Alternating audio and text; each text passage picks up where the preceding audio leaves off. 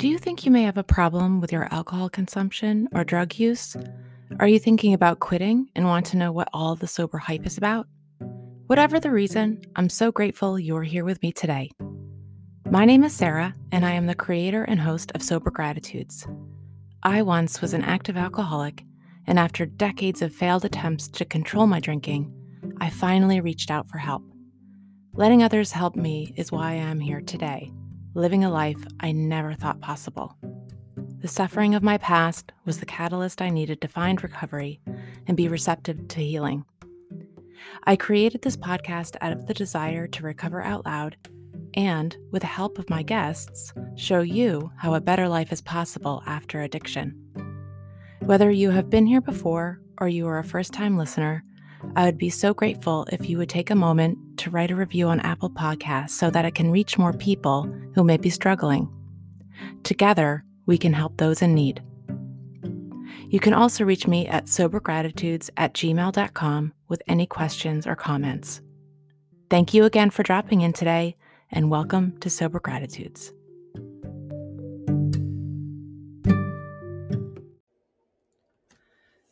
Sober Gratitudes is a podcast dedicated to spreading the hope in recovery from addiction.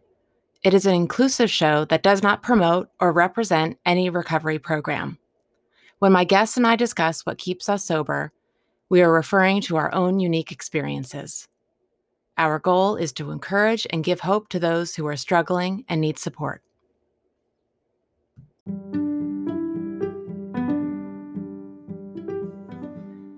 Sober Gratitudes podcast is proud to come together and partner with Valor Fitness Clothing in our mutual mission to support and encourage the recovering community. Based in Los Angeles and inspired by real recovery, Valor Fitness lives up to its mission. With one item sold, Valor Fitness donates one item to a homeless shelter or transitional rehab facility. Because Valor Fitness clothing supports Sober Gratitude's mission, everyone can receive a discount when shopping use the code GRATITUDE20 at checkout. Also, every guest on my podcast will be graciously given a gift certificate from Valor. We're stronger together when we come together.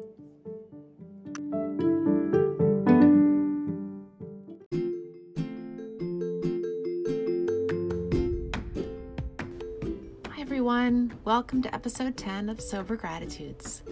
My name is Sarah, and I am your grateful host. Thank you for dropping in today for an incredible episode with Gigi Langer. Gigi received her PhD at Stanford University and is an award winning author, having written 50 Ways to Worry Less Now. She is also a recovering alcoholic who will show you how alcoholism does not discriminate. Gigi is incredibly intelligent and equally warm and compassionate. I'm so thankful my podcast brought us together. Thank you again for dropping in, and please make sure to leave a review on iTunes to help more people find this podcast. Thanks again, and enjoy this episode with Gigi. Hi, Gigi. Hi, Sarah. Welcome to Sober Gratitudes. Thank you. I'm very excited to be here. I am as well.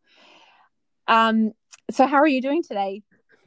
Oh, I'm wonderful. I'm sitting here looking out my window at a palm tree and the sunshine. Although it's cool like the rest of the United States, but it's beautiful. Oh gosh, a palm tree. That just mm. oh, I just want to absorb that thought because I'm in a place of severe chill. it's very cold where I'm at, so um, I'm eager for the summer. You're what? This is a little hard to hear now. Oh, I'm sorry. I'm I'm eager for the summer. Ah, yes, I bet you are. Yes. well, um, Gigi, um, um, I just wanted to thank you again for coming on the podcast. You are um, an accomplished author with a PhD from Stanford, um, and you're also in recovery for alcoholism. So right. I wanted to start off by asking, just giving you the floor and asking if you can share with listeners how you got to day one of sobriety. Oh, I'd be happy to do that. Uh, like all of us, it was not a pretty picture. Uh, although it maybe was a little different because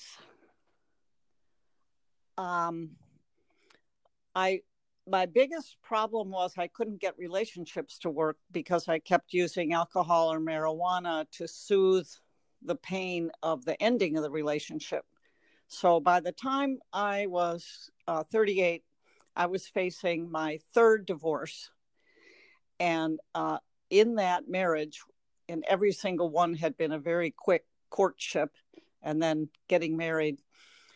Uh, and I would use episodically uh, alcohol or marijuana. It's basically how I got through the grad school experience was to go to a bar and get high, you know, on booze and marijuana every night.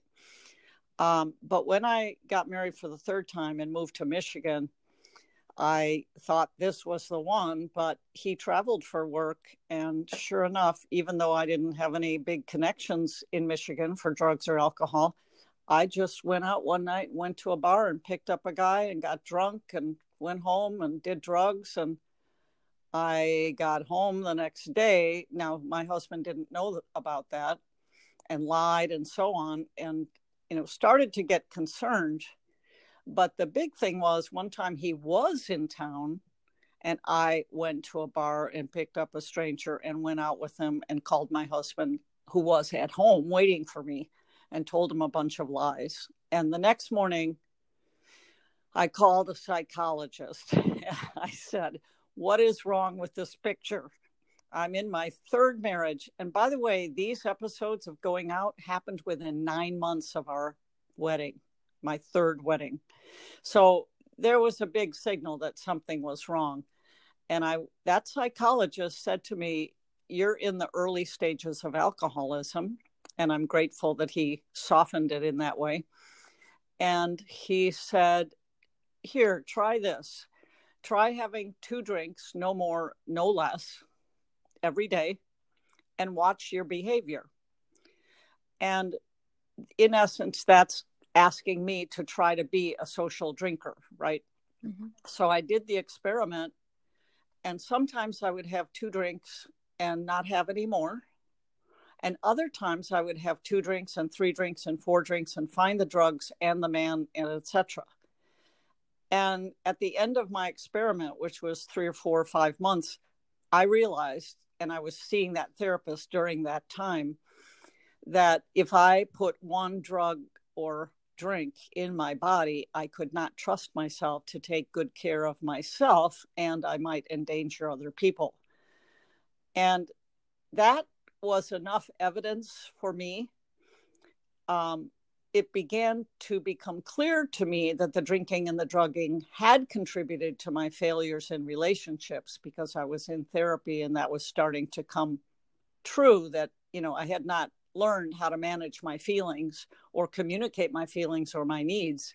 I had been pretending in all my relationships to be totally in love and then when it would wear off you know i'd pretend a little longer and then i'd get angry and leave and the way i was able to do all that faking it was by getting high and drinking when i felt disappointed or desperate or unhappy so i did actually my third husband was going to al-anon and he knew about the disease and one day he just asked me would you be willing to go to a meeting and i said yes which surprised me.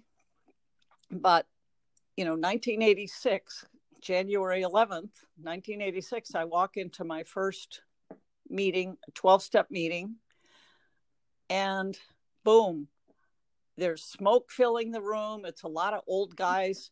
And who feels completely comfortable and able to relate to all of that but me? Hmm. It was such a relief not to have to pretend.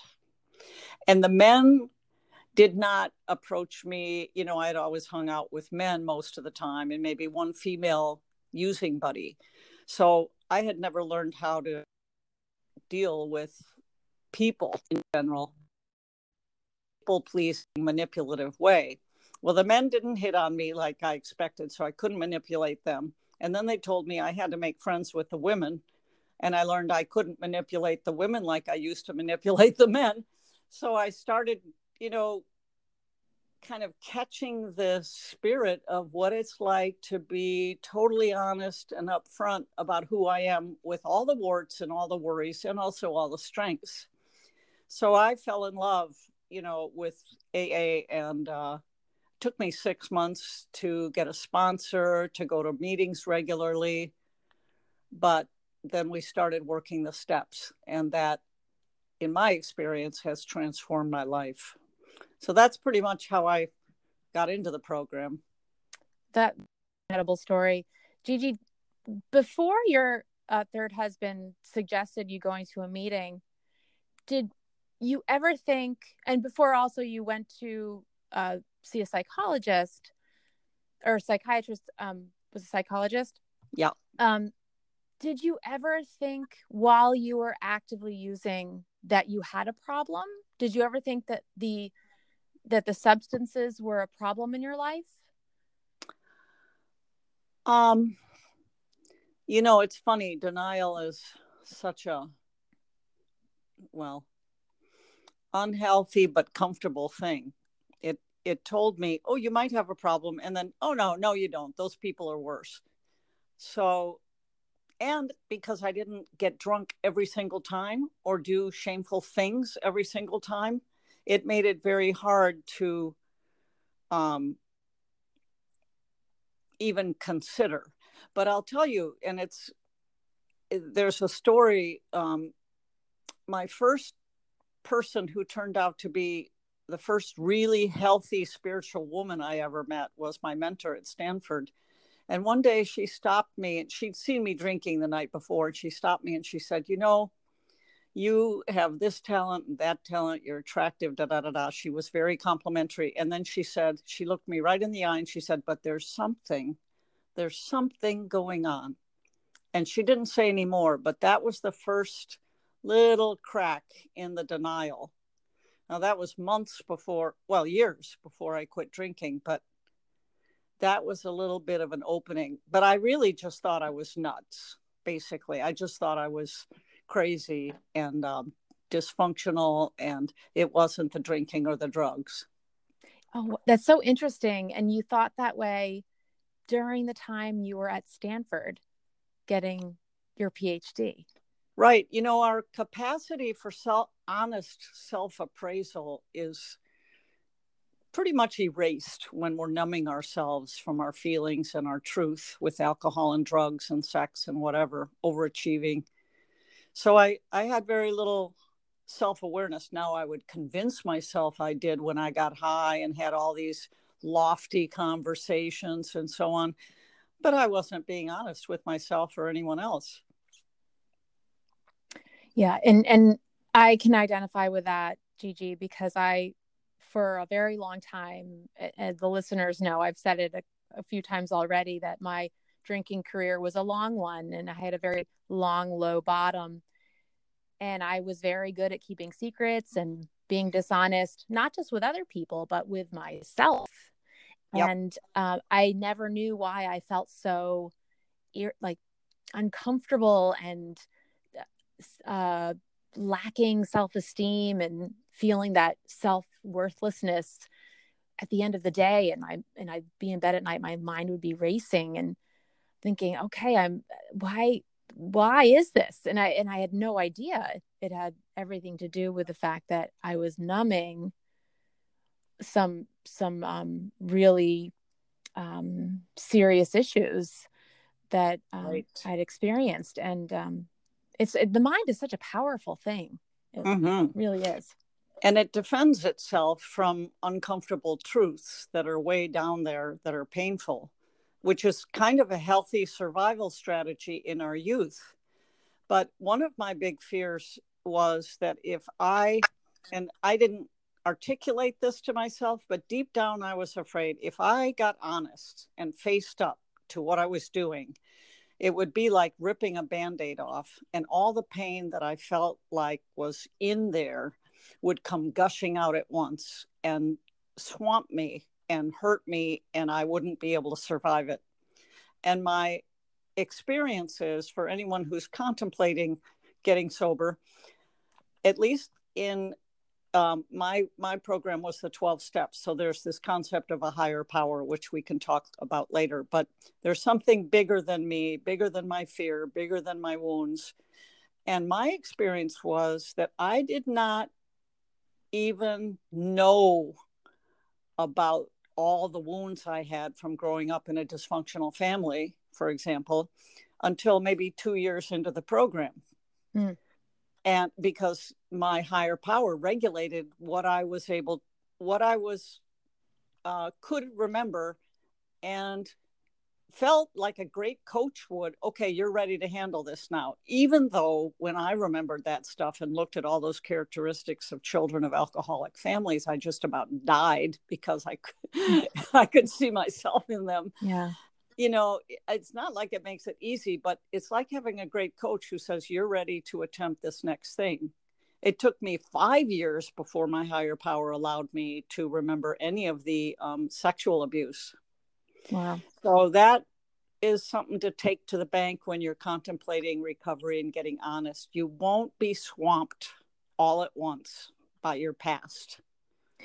That that's very useful information and and very helpful for people who are considering um, quitting and afraid for afraid of quitting for the, the reasons we you just spoke of and it is true and that, and that in my experience as well that i i was afraid to address um, some very difficult emotions because i i literally felt they would kill me i right. and and it's a a terrifying feeling but i always my I, I was was always told that after I got through like the first difficult experience and walked through it and talked about it and cried about it and I was told, "Look, you're alive. You you you managed it. You did it." So with each one, it got uh, the the the subsequent um, conversations I had in healing myself. It got easier and easier and easier. Um, yes, that's so true. Yeah. I I felt like when I walked into the rooms, even with that smoky room full of older men, hmm. um, there is something you can feel, maybe not the first time you walk in the rooms or the second, but at some point it becomes very clear that there's something operating in there that's extremely powerful. And in my experience, it was built around the 12 steps. It's it's one of the miracles of the program when and you've probably experienced this, Sarah, when someone walk, especially a woman, walks into the room and I look at that woman and I can see the light inside that woman, regardless of how broken down. It's like we've been able through the steps, in my case, to uncover the truth and the light and the goodness of who we are. But when we walk into the room, of course, we think we're lower than whale shit. You know, we think we're nothing. We think we're awful. But somehow the people in the room can see the goodness in us and the potential and respond to that. And that was a completely novel experience for me to have people respond to my goodness rather than all my messed up actions, you know? Yeah. That's a great. So, so Gigi, tell me then you obviously you got sober during the time you got your PhD or was it no after? After. Okay. Um yeah. Pretty much yeah, I was in that uh, I wasn't married. I'd had two marriages when I entered grad school. And then um, I had a guy I lived with during grad school who was a high functioning alcoholic. And that's, you know, going to the bar every night and getting high and so on. And then after, right at the end of grad school, I met this really seemed like a very together guy. And he um, wasn't much older than I was, which all the others had been.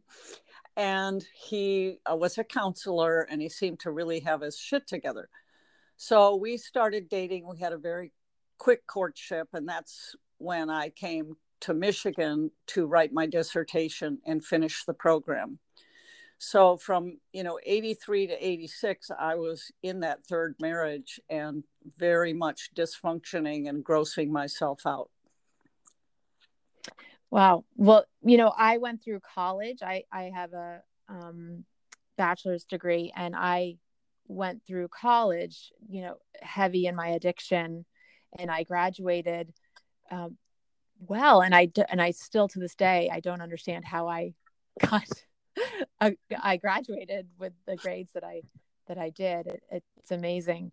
Um, so so I I really want to talk about your book and how you got to writing your book, which is amazing. It's called 50 Ways to Worry Less Now. And it was it's in 2018 you published it? Yep. Okay. Uh, I'm halfway through and I can't wait to finish it.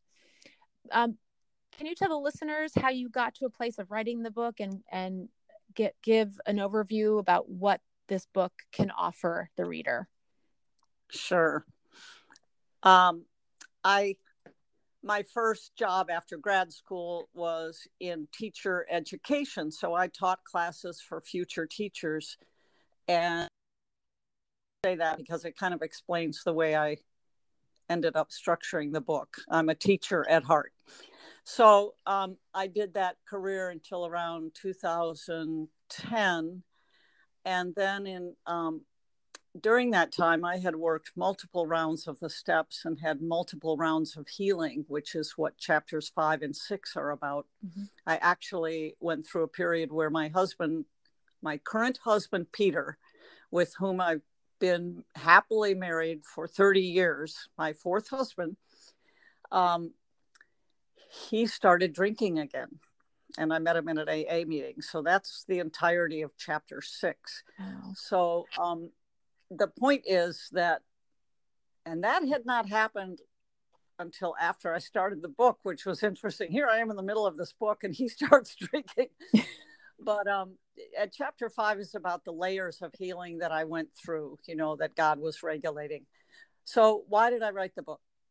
In 2011, I had gone home to see my mom, and my father had passed away. I had been able to set some limits with him and have a good healing with him before he passed, with the help of great therapists, by the way. And um, I had had a wonderful time with my mother. I felt no defensiveness. I felt no neediness. I felt no dissatisfaction that she wasn't loving me the way I wanted to be loved just all of that had been erased and I, I didn't quite know how except that i had been working the program just like my sponsors had told me to. So i'm on the airplane flying home to michigan and i thought what if somehow people who are not in the program could acquire some of these tools that have helped me so much and created this you know all these miracles, but especially that one right mm. then. I mean, the biggest miracle was my happy marriage, you know. Yeah. I mean, my higher power must have looked down and said, you know, this woman really needs a man in her life. and I'm going to, because I was in sobriety at the end of the third marriage. And we went to counseling, and I didn't just leave and you know, usually every other relationship I just picked up and left. But this one, I was in the program and I didn't do anything dramatic for a year, just like they suggested. But after counseling and so on, we did decide to divorce. So then a year after that, I met my husband, Peter. And then I took a long time to get to know him. But the fact that I could be happy in a relationship after three divorces plus two other long term crash and burn relationships was like the biggest miracle. So I must say, on the airplane, I was feeling grateful for that too, mm-hmm. plus the healing with my family. Mm-hmm. So I thought I pulled out a piece of paper and, um, and I, I like taking complicated stuff and simplifying it. I did that in my career in helping teachers improve their practice. And um, so I thought, what if I could boil down the 12 steps into something really simple people could grab onto, you know? And so I wrote down uh, there needs to be, people need to get honest.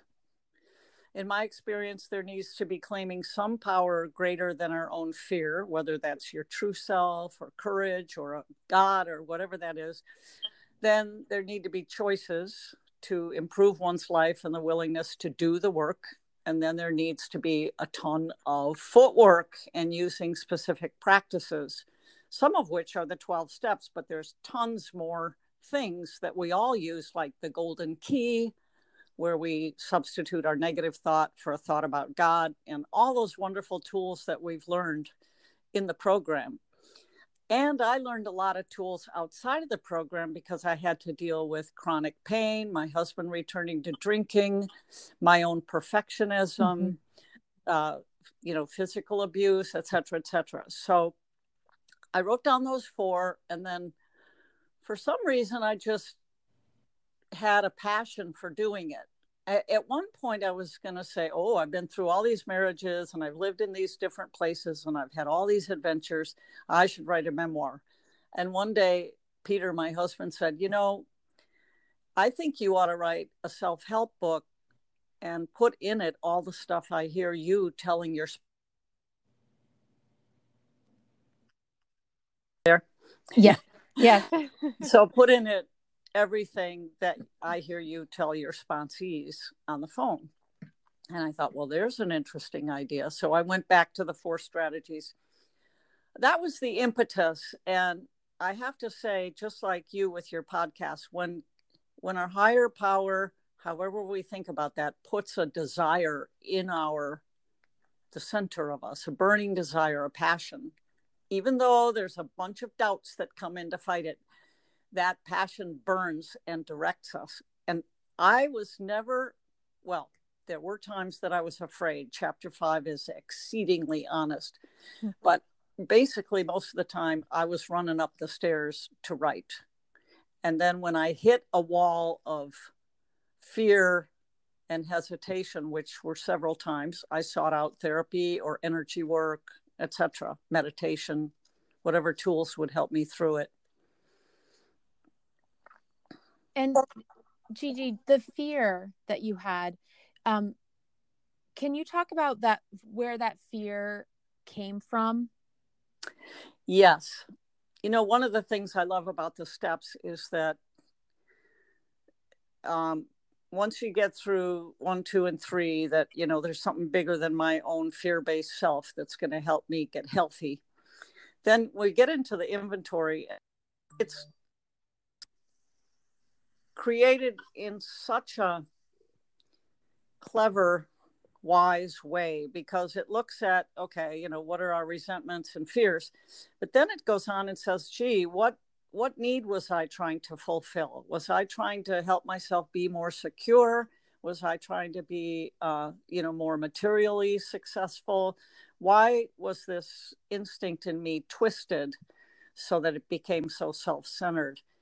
And um, I found that in my own life, with the assistance of therapy and great sponsors, I was able to forgive myself for being so screwed up because I could see that these were just my best attempts to take care of myself. So then my therapist got me into, well, why did I have such a need to take care of myself and be so independent? Oh, yeah, I was the fourth child in an alcoholic home. It had escalated by the time I was little. My mom was totally focused on my dad. I didn't feel I was worth anyone's love and attention. So I started, you know, overachieving, getting good grades. Then I discovered boys. Then I discovered alcohol. All those things to, you know, numb the effects of growing up in that family.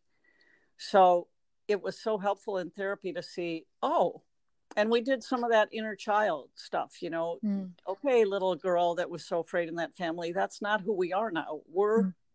in the program and in therapy we are growing an adult gigi who can handle life with her higher power and her support system and her sponsor we can handle life and and make sure we feel safe and that's a huge growth which comes slowly, but if you stick with the program, and in my case, therapy, it happens. That's incredible. And so, did you feel? Did you feel that you experienced a transformation of self from bef- bef- when you were active in addiction and then when you got into recovery did that did you one experience a, a, a shift in self and trans, a transformation right away or after a period of time or not at all? Can you share about that?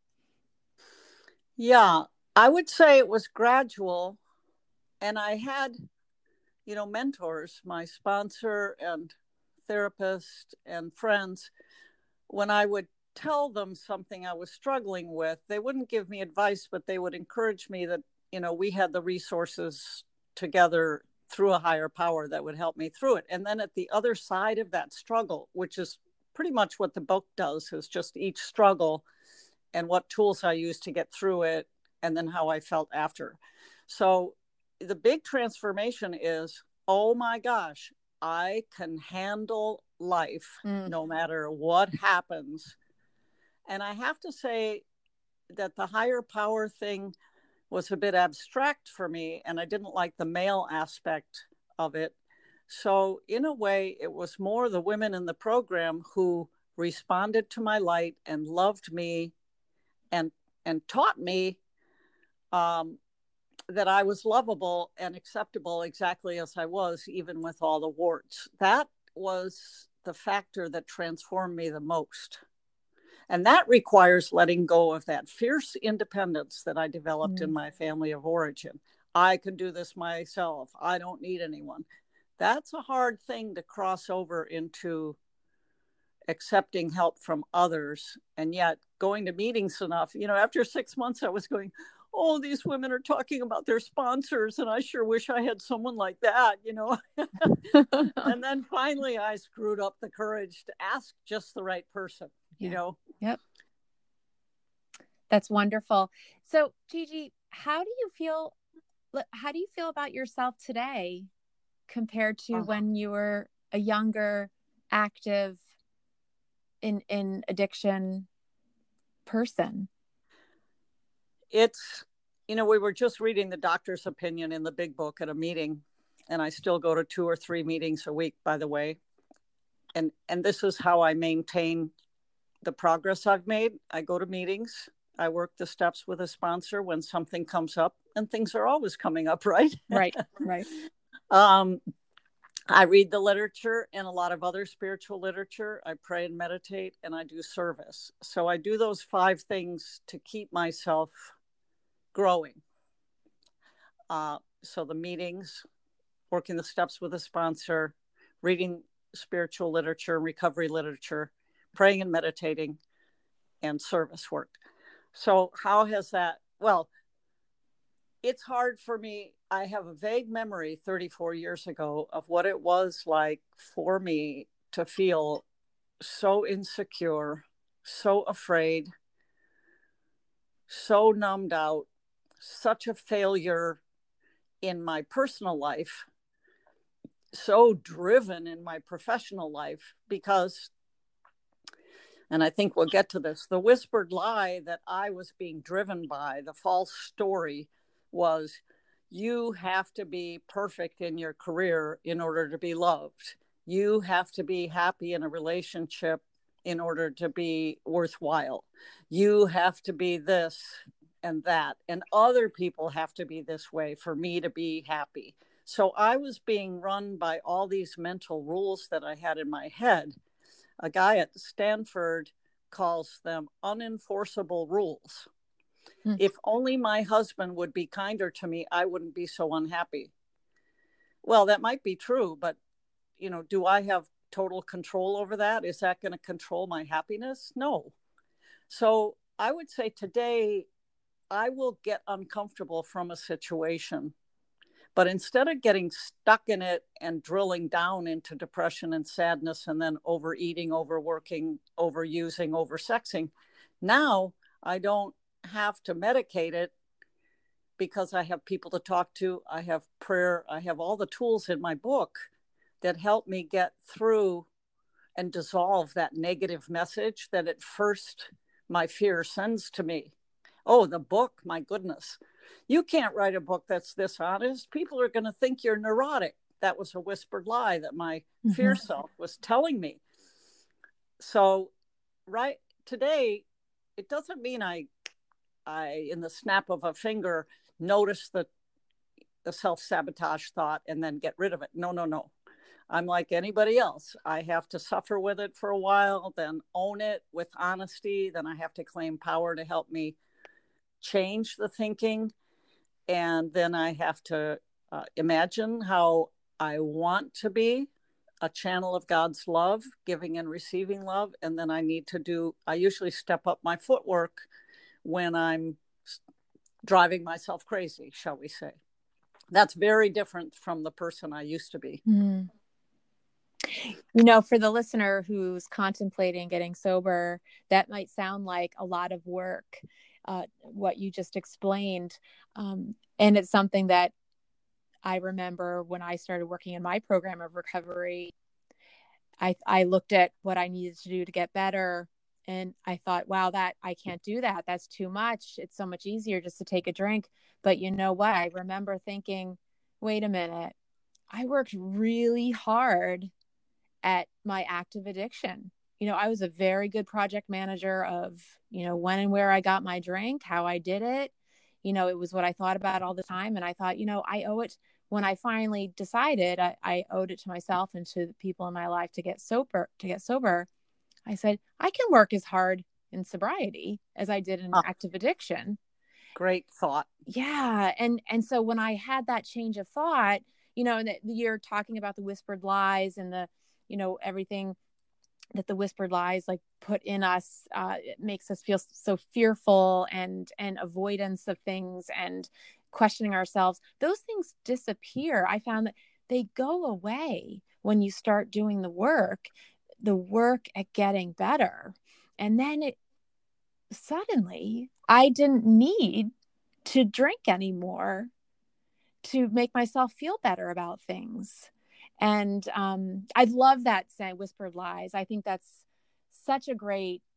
Uh, it, it, it it's a, a way to kind of envision that voice in in my head that says before I interviewed you, Gigi, of oh no, she has a PhD. I am not smart enough to talk with her.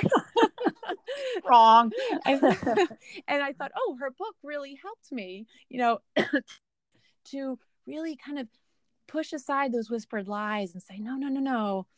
You know, trust my gut, trust that my higher power has a plan for me and that this this desire to do this pod podcast is perhaps similar to that desire Gigi, Gigi had in writing her book.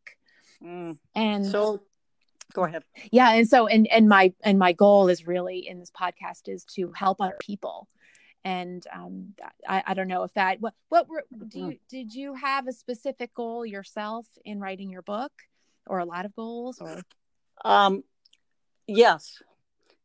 Uh chapter four is about drawing goodness into your life having a vision. So you know when we get sober we're looking around the room and we want to be like those people. We want to be laughing. We want to be able to overcome. We have a very strong vision in our minds through the 12 step work of how who we want to be.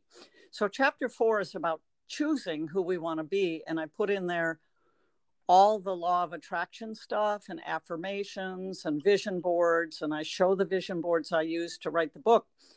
And um, so and right here on my desk i have um, uh, an affirmation. Thank you god for the many thousands of worry less now readers who are filled with your love power courage and guidance to fulfill your and their highest purpose. That's the, the purpose. So it's interesting because I've started giving away books. um, you know, I could have set a monetary goal, but it just didn't feel right in my gut. I do sell them, they're for sale. You know, I just did the Audible book with a wonderful narrator this summer, so it's available on Audible. And I still do have some tokens to give away. So at the end, I can give people that information. But um, yeah, it's really about helping people find the transformation, as you put it, to free ourselves. I have this image of um, if you, when I do workshops on this topic, I do a, a day long or three day long um, drop the rock retreat. And the image I use is that there's a, um, you know, a, a stick figure of a female, and there's this light trying to come in through the top of her head but in the middle of her chest are all these rocks which are the whispered lies, the false beliefs, the bad behavior, all the shame. and that light can hardly get through to get into her, nor can it come out to other people. And so the steps and all the tools in the book really are about streaming that healing in to dissolve all those blockages so that the love can come in. We can receive love, which I couldn't do before, and we can give love, which I couldn't do before either, except with a specific agenda. Right, right. Uh, and that's the transformation when we're driven more by love than we are by fear. Now, it's not a permanent state because I'm a human being and I have instincts and they will cause me to be afraid. But I have tools to help me through the fear so it doesn't um, paralyze me. Oh, I love that image of the rock, drop the rock, Mm. drop the, or rocks. Yep. That's beautiful. Uh, so, Gigi, I, I want to get into what my podcast is about, which is sober gratitudes. And Mhm. um and and in this in the course of this interview um i think you know people can hear how much your life has changed and what you might be grateful for but i know that for myself i don't even know if i knew r- truly what that word meant or what i don't really remember using that word um, even well into a few years in- of being sober. Um, and it wasn't until just a couple of years ago where I found that I was saying that word constantly. Um, and so I found myself just wanting to hear about everyone else's gratitude. So, so tell me, Gigi, what what have what have been some some really big gratitudes or, or poignant gratitudes in your life or unexpected gratitudes in your life because you got sober? you know, Sarah, as you were saying that, what it was like before, and did we feel gratitude? I went back to, you know, I had these incredible experiences in my 30s and 20s. And um, I would, for example, I got to live on a, a yacht once. Um, and I would pinch myself. Why don't I feel happy Mm. and grateful? Because here I am in paradise and I'm supposed to, quote unquote, be happy. So, what's interesting, or if I got a really high grade in grad school, there was no aspect of anything higher than my own unadulterated self will that caused that thing to happen. So when something good happened, if it was only my effort that made it happen, which was how I survived for most of my life, um, that wasn't gratitude, was it? It was self will, the lack of humility in a way. So this concept of gratitude for me involves something bigger than my own self will is operating in my life. So, my first gratitude is when all of a sudden I thought, yeah, I'll go to a meeting. I mean, where did that thought come from? Mm. That was a moment of grace, you know? Um, when I quit drinking and I used to live in a little house where I had to go downstairs to go to the bathroom in the middle of the night. Mhm. And the first time I walked down those stairs to go to the bathroom and I was sober and I had nothing to feel guilty or ashamed about, that was a miracle. Mm. I mean, I I was astonished by the lack of guilt and bad feeling as I walked down those stairs. Um, of course, the opportunity to serve others. Uh, you know, the it's kind of neat when we trust this higher power thing that just the right people come into our lives at just the right time, and we come into other people's lives at just the right time. And if there's anything that causes happiness, it's feeling worthwhile and helpful with no agenda. Mm. And and I have to say my spiritual security is pretty much based on the fact that if the shit hit the fan in my life and all the biggest fears happened or one or more of them, I have at least five people who would be, you know, I, I wouldn't be able to grasp onto maybe that abstract sense of God, but these people would show up for me and stream love into me. And that that's a profound sense of security that I'm really grateful for because I had no sense of security before. I had to manufacture everything that would make me safe and it never worked, which is Mm. why I used and drank. Yeah. Um, another gratitude is moving from being a intellectually centered person that had to figure everything out, which is still a bit of an issue, mm. To a spiritually or higher powered or higher self driven person.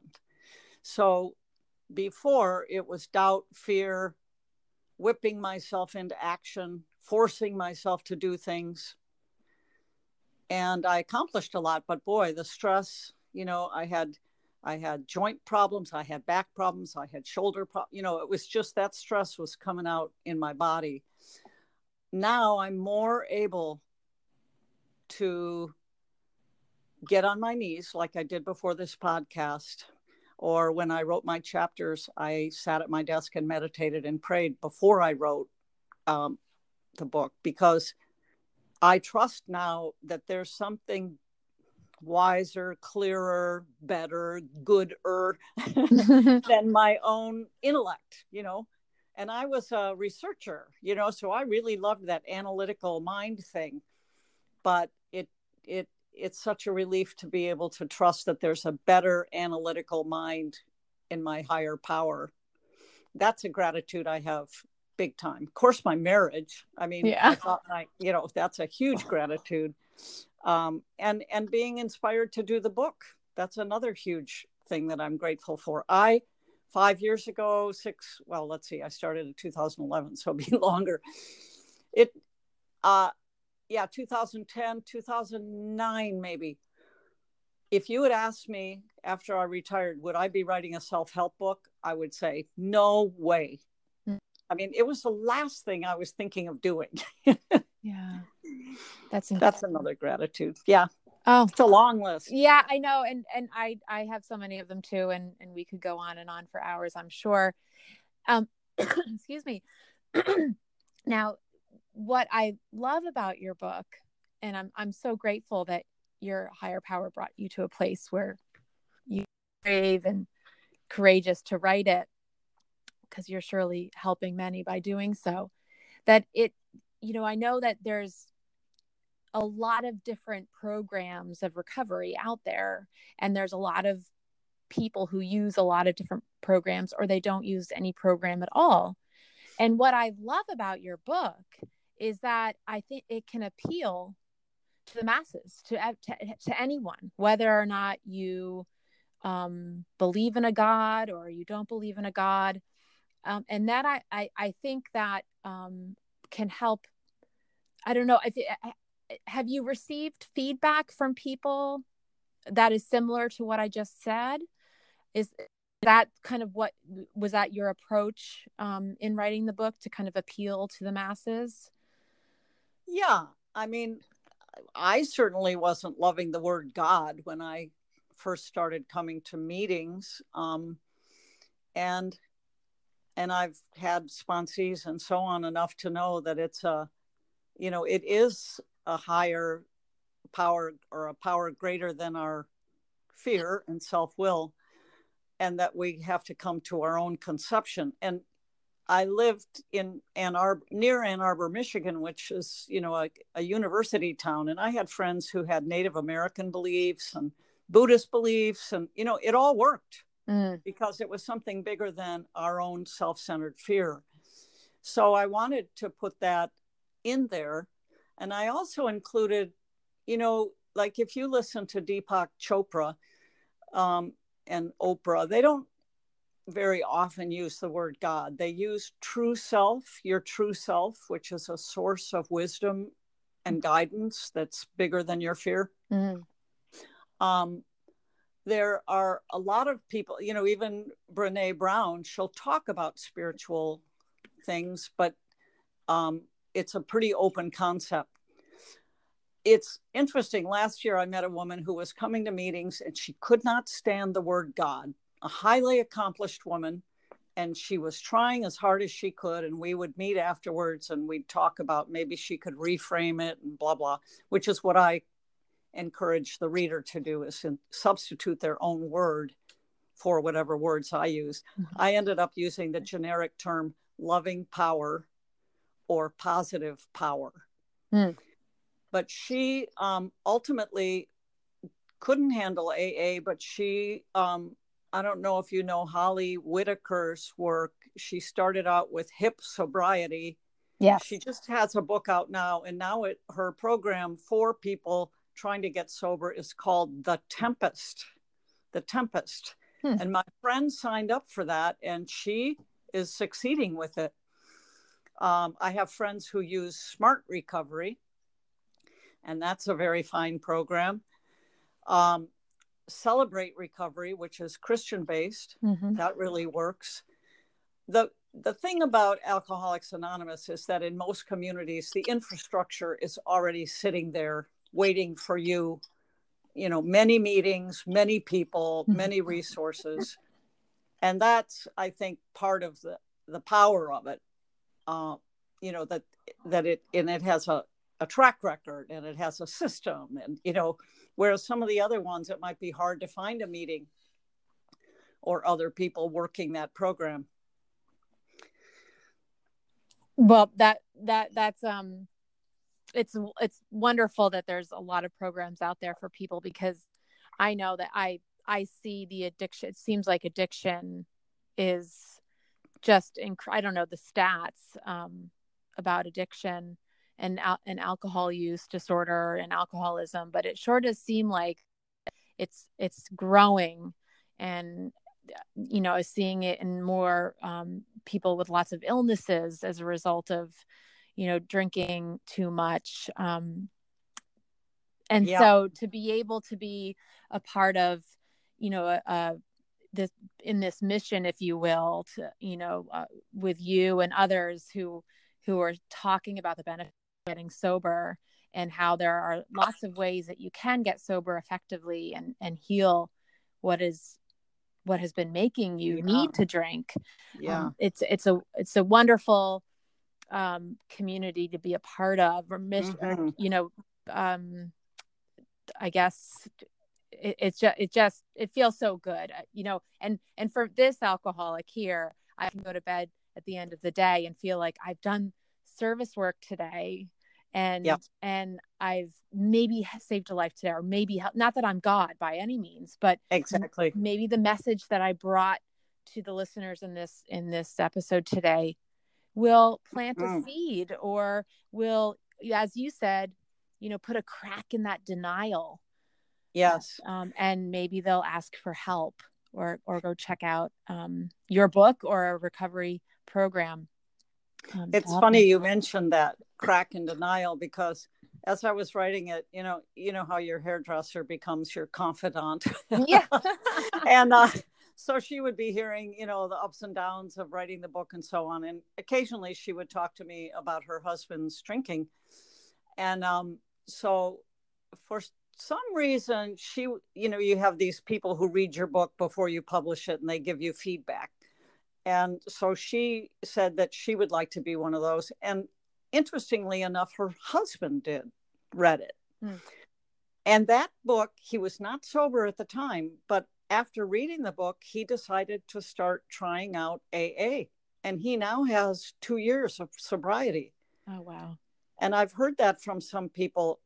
I think it's kind of hard to give someone a gift called 50 ways to worry less now here you need this you know yeah, yeah. but um but in a way if someone could listen to the audiobook or whatever who's maybe pre step one you know just not sure um, i think it really is helpful for people in that stage too but mostly people who are in recovery are saying oh my god all the tools in one spot and some i haven't even heard of and wow mm. it's got references and a little bit of research to support what you're suggesting and it's very eclectic you know mm-hmm. um, i even included some of the brain reprogramming research with joe dispenza changing those the whispered lies can be thought of as um, you know n- neural pathways in the brain neurons burned in mm. in a certain pathway and that's why it keeps getting fired and there's very good research that those can be reprogrammed by different ways of thinking you know talking to yourself et cetera et cetera and all the tools so it's you know there's just not one way to get healthy. Um, but I, I made my best attempt to put as many tools in that book as I could to help people escape the misery you, of either addiction or codependence or chronic pain or there's a whole chapter about worrying about loved ones you know i i just I had a call from a woman whose daughter you know how many of us of women have daughters or sons who are struggling with addiction? Mm-hmm. and she's finding the book really helpful. So yeah i'm very grateful that god did this through me. Yes i am too. And and thank you for sharing that. And and it's true you know gigi and it says in your bio on the back of your book that says that after applying tools from therapy recovery programs scientific research and a variety of physiological and spiritual teachings you discovered how to overcome your anxieties and stress and you applied it all in this book. And what a gift. I'm so grateful that this book exists. And and can you tell the listeners how they can find it? Sure. It's um, available in ebook paperback and audible on amazon but you'll pay a little more to get it that way um, but that's fine I have a website with a blog. You might be interested in the in the blog too, but there's a um a, a page where you can purchase the book in any of the different forms there. So my website is easy to remember. It's G I G I G G Langer L A N G E R G G dot com. And it has the purchase links and the worry less now and so on. So the offer i'm making in there is that um, i will mail a personalized signed copy of the paperback uh, with free shipping for a, a, lower price than amazon has it. Um, i also have some free tokens left for the audio book and there's a contact page in that website gigilanger.com contact and if you want to use the contact page and ask me for the free token uh, to get the audiobook, you could do that. And the, what I had to do for the audiobook was create a big workbook that goes with it that's a big PDF because there's pictures in there and graphics and the exercises. You know, you don't want to ask someone to do the exercise while they're driving, listening to the audiobook. uh, so anyway, that that offer is open too.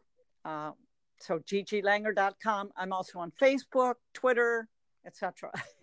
wonderful, wonderful. Thank you so much, Gigi. And you know, I I didn't know about the PDF. I'm going to have to get that because I, that's something that that would be very useful for me and uh, how I operate and learning. So Great.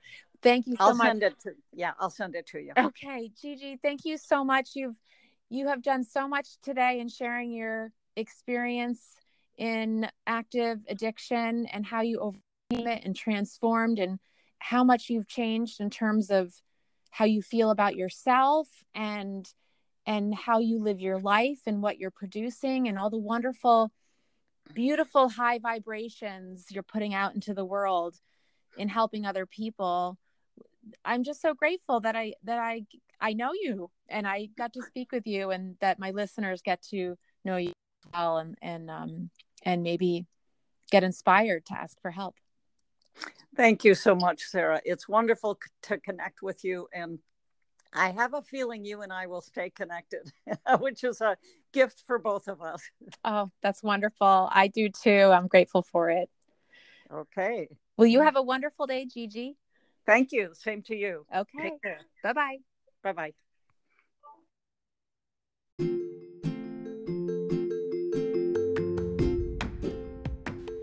Well, that's a wrap on this episode.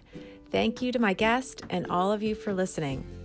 I hope what you heard inspires you to look for and recognize the gifts of sobriety.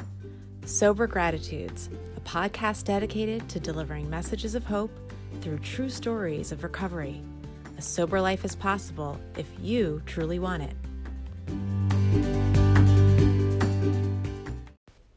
If anyone who is listening feels that you or a loved one is in crisis, please ask for help by either calling 911 or SAMHSA's national helpline at 1 800 662 4357. SAMHSA is a helpline in the United States helping those struggling with addiction and mental health disorders. This helpline is offered in English and in Spanish and is a free, confidential, 24 7, 365 day a year treatment referral program.